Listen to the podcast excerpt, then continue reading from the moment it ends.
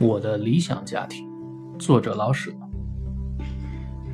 我的理想家庭要有七间小平房，一间是客厅，古玩字画全非必要，只要几把很舒服宽松的椅子，一两小桌，一间书房，书籍不少，都是我所爱读的，一张书桌，文具不讲究，可是都很好用。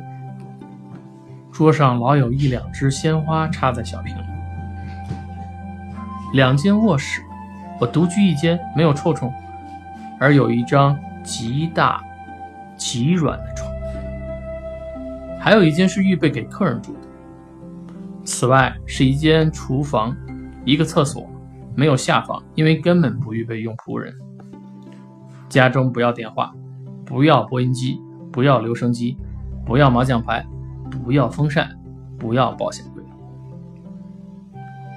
院子必须很大，靠墙有几株小果树。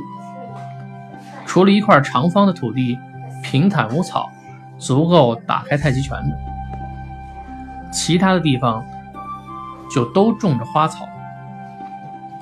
屋中至少有一只花猫，院中至少有一两盆金鱼。小树上悬着小龙。两三绿蝈蝈随意的鸣叫，这就该说到人了。先生管擦地板与玻璃，打扫院子，收拾花木，给鱼换水，给蝈蝈一两块绿黄瓜或几个毛豆。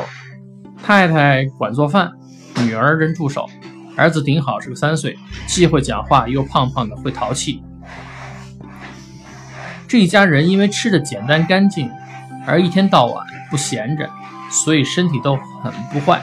因为身体好，所以没有干活，大家都不爱闹脾气。大家的相貌也都很体面，不令人望而生厌。衣服可并不讲究，都做得很结实朴素。